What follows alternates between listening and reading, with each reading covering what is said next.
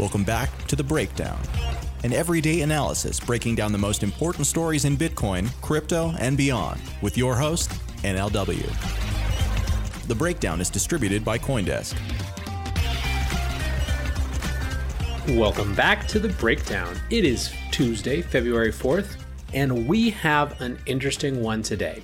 We're going to be speaking with Tieshun Roquerre of Namebase, which is building on Handshake, the just launched decentralized DNS that is basically trying to make top level domains, i.e., website links that are censorship resistant, that can't be taken down by government censors. And today, I think, is a particularly interesting day to have that conversation for two reasons. The first is that Handshake has just gone live on mainnet yesterday, and this is one of the more anticipated launches of the year. In fact, my first exposure or introduction to Handshake came when an investor whose opinion I tend to agree with said that it was the second use case of blockchain after money that actually got him excited. This idea of uh, of uncensorable web domains. So I think that's that's part one of why this is interesting is that it's happening now, right? Handshake is here after much anticipation. Uh, part two is we have this interesting, weird little context of the debacle that was the Iowa caucuses last night. So, for those of you who aren't in the US or who simply don't pay attention to US politics, last night the US primary season kicked off with the Iowa caucuses. Now, a caucus is not a blind vote or a secret hidden ballot like the vast majority of voting in the world. It's this weird, archaic community process of raising your hand in public and debating and having people come back and forth to you. It's a very, very strange format that seems to go against the idea of a secret ballot in so many ways. What's more, people have critiqued Iowa and the caucus system for a very long time for having a disproportionate amount of power because it kicks off the whole US primary season. And basically, what happens now is an endless sprint from state to state to state, trying to win enough electoral votes to be the official nominee to go on to contest the actual general election. And the problem, according to some, with the idea of Iowa starting it is that it really sets the tone and the momentum for the rest of the event. It gives this tiny little state a disproportionate amount of power. Well, Iowa may have driven the stake through its own heart last night because there was basically no ability to actually report results. There was widespread accusations of tampering. There was a new app that they implemented willy nilly without a lot of testing that has links to a company that had been used by three of the campaigns Biden, Amy Klobuchar, and Pete Buttigieg. So the whole thing was an absolute catastrophe across the board. Even CNN's headline says that Iowa delivers the first victory of the electoral season to Trump, right?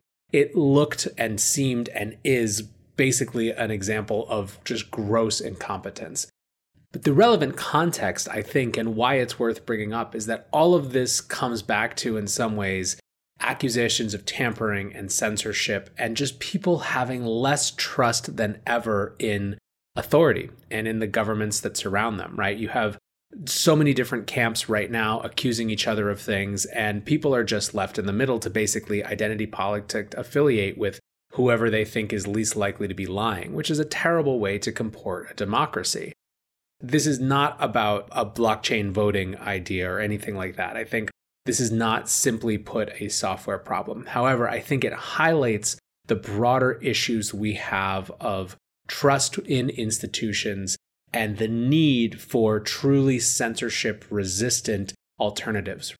I'm not talking about decentralized alternatives, I'm talking about the point of decentralization, which is censorship resistance. So, the idea, the hope for something like Handshake is that it will provide a censorship resistant alternative to top level domains, such that governments with any agenda can't actually shut down websites in the same way, that people will be able to go get the information they want or need or that is relevant to them outside of the ability of governments to control it.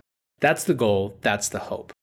I asked Tieshun to join us because he has been invested in this space for a while. He was a Thiel Fellow, he dropped out of school to come work on this project and has a really interesting take on why it's so important. His company Namebase is basically a domain registrar for this new uncensorable top level domain ecosystem that is Handshake. So I'm going to turn it over now to the interview so you can just hear from him exactly why this is an interesting project and kind of come up with your judgments for yourself. All right, everyone. I am here with Tieshun. Hey, man, thank you so much for taking some time. I know today is a really busy day. Yeah, no problem. It's uh, happy to be on this podcast. I've been following you guys building Namebase for a little while now, and I've been following Handshake as well. I think I took note actually, in particular, when Eric Meltzer Weepond he tweeted something to the effect of Handshake will be the second highly meaningful blockchain application, which is obviously a pretty big word. So, you know, for those folks who haven't spent as much time with Handshake, maybe you could just give a little bit of a background around what it is and, and why it's so interesting or exciting. Yeah, totally. Um, I'll give you like the the quick explainer, and then I'll give you some context on why I think that that statement will stand true. You know, you can think of Handshake. It's a protocol that functionally is actually very similar to Bitcoin, except instead of using the coins as money, you use the coin to register names on the Handshake blockchain. Uh, and these names are actually domain names. They're specifically top level domain names. So, you know, like a top level domain name, a TLD, .com, .ao, .net, .org. These are all different TLDs. And what Handshake does is it lets you register new TLDs directly on the Handshake blockchain. And the benefit of these TLDs being on the Handshake blockchain is it makes these domains very difficult to censor or seize or tamper with. It lets you truly own your domain name, which is not something that's possible today. And it also makes it so that no governments or jurisdictions can block access to that domain name. So basically just provides like a step function improvement in terms of the user experience to the existing domain names of today. The censorship resistance piece is the part that I think has people really fired up. And I guess, you know, for people who are keen on this idea of censorship resistance but haven't thought about it in the context of domain names, why does it matter, for example, that domains would be censorship resistant? Yeah, that's a great question. And I think, you know, the, the easiest way to think about it is if you look at what's happening in the world today, you know, a few years ago, this wasn't, it didn't seem like as much of a problem, at least in the US. But basically, over the past, you know, two, three years, it's been happening more and more, where basically you see instances of censorship and control, information control from governments happening every day in every country. You know some are doing it faster than others but for example you know china blocks reddit bbc the new york times duckduckgo uh, and hundreds of other websites. You see iran they have repeatedly prevented access to websites like facebook and twitter. They even shut down their internet completely in 2019 in india they're right now censoring dozens of regions uh, because people are protesting the citizenship amendment act which basically marginalizes muslims so you're basically seeing that across the entire world there's a great graphic by the freedomontheinternet.org foundation. They basically are tracking freedom on the internet across the world. And across the board, it's just getting worse. And what we're seeing is the trend is that in 10 years' time, the internet that we you know, know and love today is not going to be this global internet that you can access from anywhere and use any website. It's starting to be siloed depending on which country you're in. And so they're putting up pretty much like physical barriers around each internet. The reason why that is is because China is basically exporting their version of the internet, which is very authoritarian, to the rest of the world. They're holding seminars with leaders of uh, 36 different countries and helping them basically set up their own information control centers. That's basically what we're seeing right now today, and that's the trend. And the reason why Handshake is meaningful is because it, it basically can counter that. When you're using Handshake, it makes it very difficult to censor DNS, which is one of the uh, basically first tricks that governments will use. And so Handshake directly prevents that. So, what will it look like for a user who's actually using a Handshake top level domain? Will it be any different from them? Is it like basically, is it just another part of this balkanized, siloed internet, or does it function just in the same way that a website now would? Yeah, totally. So, there's two different users, right? There's people who are actually setting up the domains, uh, registering them, and then there's you know the end users of those domains. So, as an end user, you basically will use Handshake. It's what's called an alternative root but basically, you don't you don't really even need to understand that. Basically, all you need to know is that to use Handshake, you just point your DNS resolver to Handshake, just like you point your DNS resolver to a resolver like Cloudflare's 1.1.1.1 or Google's 8.8.8.8. So basically, it just takes like two steps. It literally takes 10 seconds on your computer. And then you're pointing to Handshake, and then you can resolve the Handshake names. Got it. So it is different than just typing something into the browser line exactly as they had, but a minimally significant change that once you've learned can become just as fast effectively. Is that is that a fair yeah, character? Exactly. You make you make the change once on your device and then you're done. Um, and then we'll provide tooling that makes it very easy. We have confidence that this is, even though it is some friction, it's it's friction that people will put up with because they're already doing it for the existing DNS resolvers that have you know tens of millions of users how different is this than just like trying to use like a VPN or something when you're trying to skirt one of these kind of like balkanized internet regimes? Yeah, that's a great question. So VPNs are also a really good tactic for getting around some of these uh, censorship issues. The challenge with VPNs is one, you're trusting the VPN provider to you know do good by you effectively, right? They're getting a lot of data. They're getting all of your traffic effectively and routing it through their servers. And then the other thing is a lot of VPNs get blocked by governments. You know, because they're centralized entities, they're real companies. And so usually what ends up happening is the really popular ones that are known, they end up getting blocked. And so it's a constant game of cat and mouse. And that's really what you see on the internet today is, you know, any for any of these sites, you know, if you work hard enough, you can usually get access to it somehow. But the barrier to entry is really, really high. And the governments are just getting smarter and smarter about it. So, you know, tricks that worked 10 years ago really easily are now a little bit harder or now a little bit less reliable. And then with Handshake, what it is, it's it's saying that you don't need to have a cat and mouse game anymore. You just point your DNS to Handshake and then you're done. Your DNS won't be censored anymore. And the reason why that's the case is because Handshake is a distributed network. The uh, entire Handshake blockchain effectively needs to be censored in order for it to be taken down. And that's just prohibitively expensive. It's pretty difficult to do. And so that's that's why Handshake is providing a better alternative.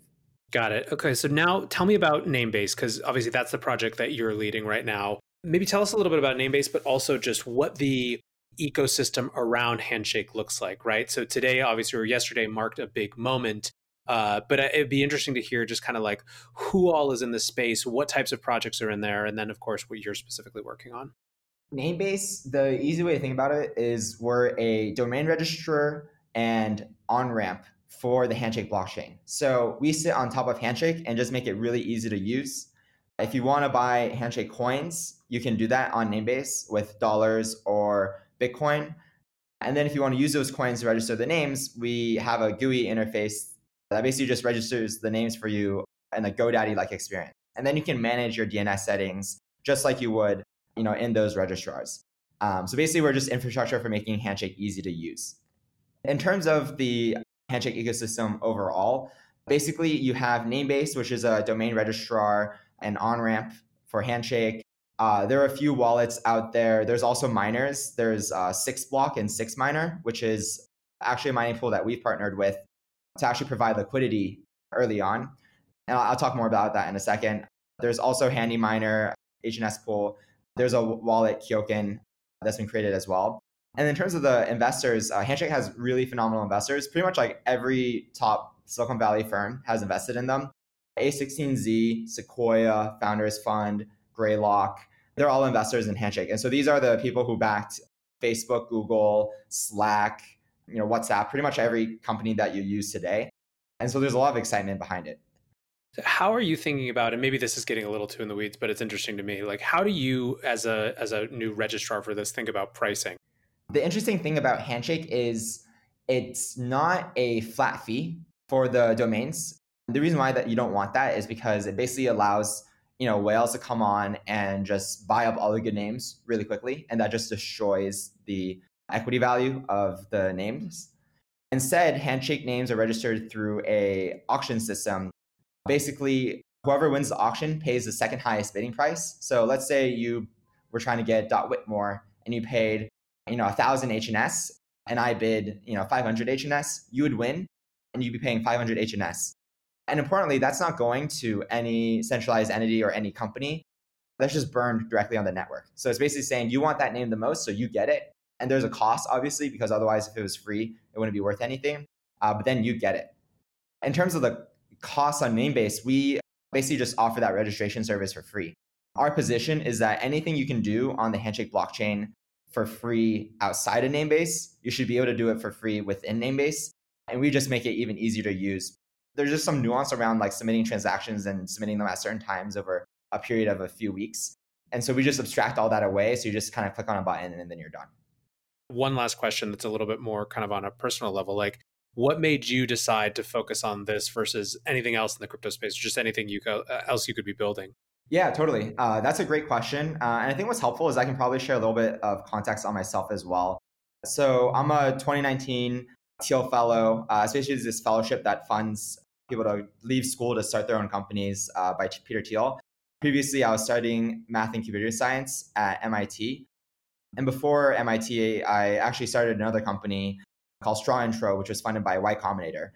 So I was in MIT, you know, exploring different ideas. And the thing that got me really excited about Handshake, when I was in my first semester at MIT, I had the opportunity to travel to Turkey.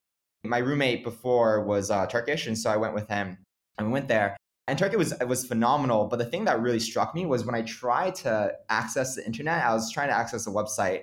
I forget which one. It might have been like Facebook or Twitter or YouTube or WhatsApp, but it was blocked it was pretty shocking because that was my first experience ever with censorship. You know, like in the US, we don't really have issues with this yet. And so it wasn't something I was used to. But that experience was really eye opening because I was like, whoa, like all these people don't have access to Wikipedia or YouTube. And I grew up learning how to program on YouTube and learning different subjects on Twitter and Wikipedia. So that was really eye opening. But the thing is, when I thought about it, I was like, you know, I'm a single person. There's like literally nothing I can do. So I just continued my trip and I and I didn't do anything about it. It felt wrong, but I just like went on my way. I went back to school. And then a few years later, I, I random by chance met the handshake team and I realized, oh, this is something that can actually solve that problem. And as I mentioned before, over the course of the next few years, I saw that the internet is getting more and more censored. It's getting more and more controlled. And if you think that's not a problem, you know, this censorship issue, it's really the reason why like slaves back in the day were never allowed historically to read and write. It's why internet censorship is one of the first tools that countries use when they start getting protests. Information control is one of the most effective ways for governments to control their citizens, create silos and control their opinion. And even if it doesn't affect you personally, the second order effects are catastrophic because it's just so much easier to demonize an entire population when you can't communicate with them. And governments know that. So I saw that happening. And when I came across Handshake, it basically provided a path forward for fighting against this. Basically, just by participating in Handshake, you're registering a name and sharing it with people and spreading it to the rest of the world, there's an opportunity to actually change how the internet works. So when I saw that, I personally became very excited because I was lucky enough to have that first exposure to censorship and see kind of what the rest of the world was experiencing. Pretty much every country outside the US and Canada has significant censorship issues, information control. They don't really have freedom and safety on the internet. And that's really what Handshake can enable. It can bring freedom and safety to the internet. So that's why I'm working on it today. I feel like the crypto community has been talking about this all weekend, first in the context of Zero Hedge and Twitter, and then in the context of China restricting or basically taking individuals offline who had been exposed to the coronavirus, uh, or at least there's there's machinations around that. And then even in Canada, there's a new report out that's making a recommendation that the Canadian government ask websites basically that distribute information to register to actually have a license.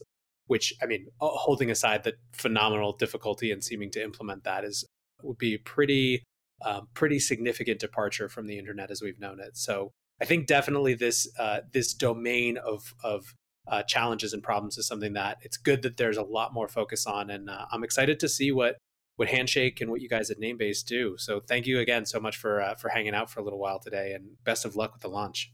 Yeah, thank you. We're opening up our waitlist starting today, actually, so it's a, it's a good time for us to be having this conversation. It's actually kind of backed up, so we're probably not going to get to the entire list over the course of the next few days. But uh, yeah, people are starting to sign on, and we're seeing a lot of excitement. Where can people find you? Yeah, on Twitter um, at Tieshun R. But really, the best place is just to go to namebase.io and sign on to our waitlist and follow us on at namebasehq. I think that's a conversation that we really could have pushed even farther. There's no doubt to me that Handshake is an incredibly powerful concept. I tend to agree with Tieshun that it's hard from our context in America in particular, for those of the listeners who are in the same political context that I am, to imagine the need, the urgency of this sort of uncensorable information. I hope that we continue to be able to leave this in the category of the nearly unimaginable. However, I think for many parts of the world, the assumption of information independence is simply not one that they have, right? It's a fundamentally different context that they live in. And it is authoritarianism, not freedom, that is the norm. Living in that type of setting and having operated in that type of setting, having uncensorable information is a phenomenally powerful concept. Now, of course, the questions that we could delve into have to do with execution. One of the biggest issues for many of those who are watching from the outside is the economics of the system. This is designed around a native token. And native tokens historically have been primarily good at enriching the people who create tokens versus actually providing the utility that they are supposed to have. Now, I think in many ways, the problem of utility tokens and tokenization had to do with the way that they were offered through the ICO system more than a by definition intrinsic failure of them. In fact, I don't believe that we've actually seen a full fledged experiment in what a tokenized network economy can actually do in terms of making a network like this work. So I'm willing to suspend disbelief, let's say, and see what happens. But I do believe that that is going to be perhaps the major question that Handshake will have to deal with, and any business that's built on top of Handshake will have to deal with. However, for me, the, the goal, the idea is powerful enough that it's something that I think we should at least be paying attention to. So I hope you enjoyed this interview and uh, let me know what you think at NLW on Twitter, nlw.substack.com for the newsletter, and I will catch you soon. Cheers, guys.